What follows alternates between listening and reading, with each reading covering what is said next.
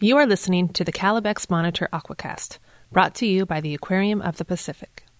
Monitors are a family of carnivorous lizards found in Asia, Africa, and the islands of the southwest Pacific. The largest lizard in the world, the Komodo dragon, is a member of the monitor family, reaching between 2 and 3 meters in length when mature. Monitors are well known for their intelligence, and herpetologists who work with these remarkable reptiles say that monitors exhibit individual personalities.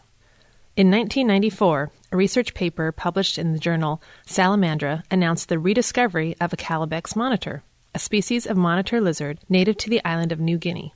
The authors of the paper, a trio of German biologists, originally believed they had discovered a new species of monitor. Through painstaking research, however, they realized that the species had been described by an earlier biologist in 1874, 120 years earlier, and then forgotten. So, how do biologists lose a species?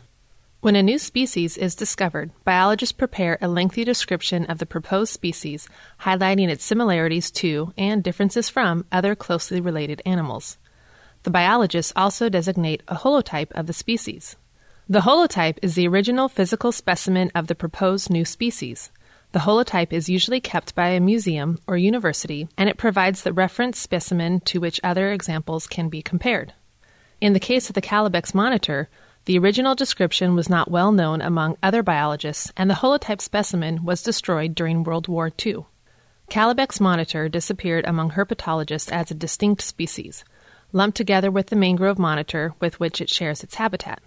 Decades would pass before the German biologists would identify the lost lizard and restore it as a distinct species, now known as the blue tailed monitor.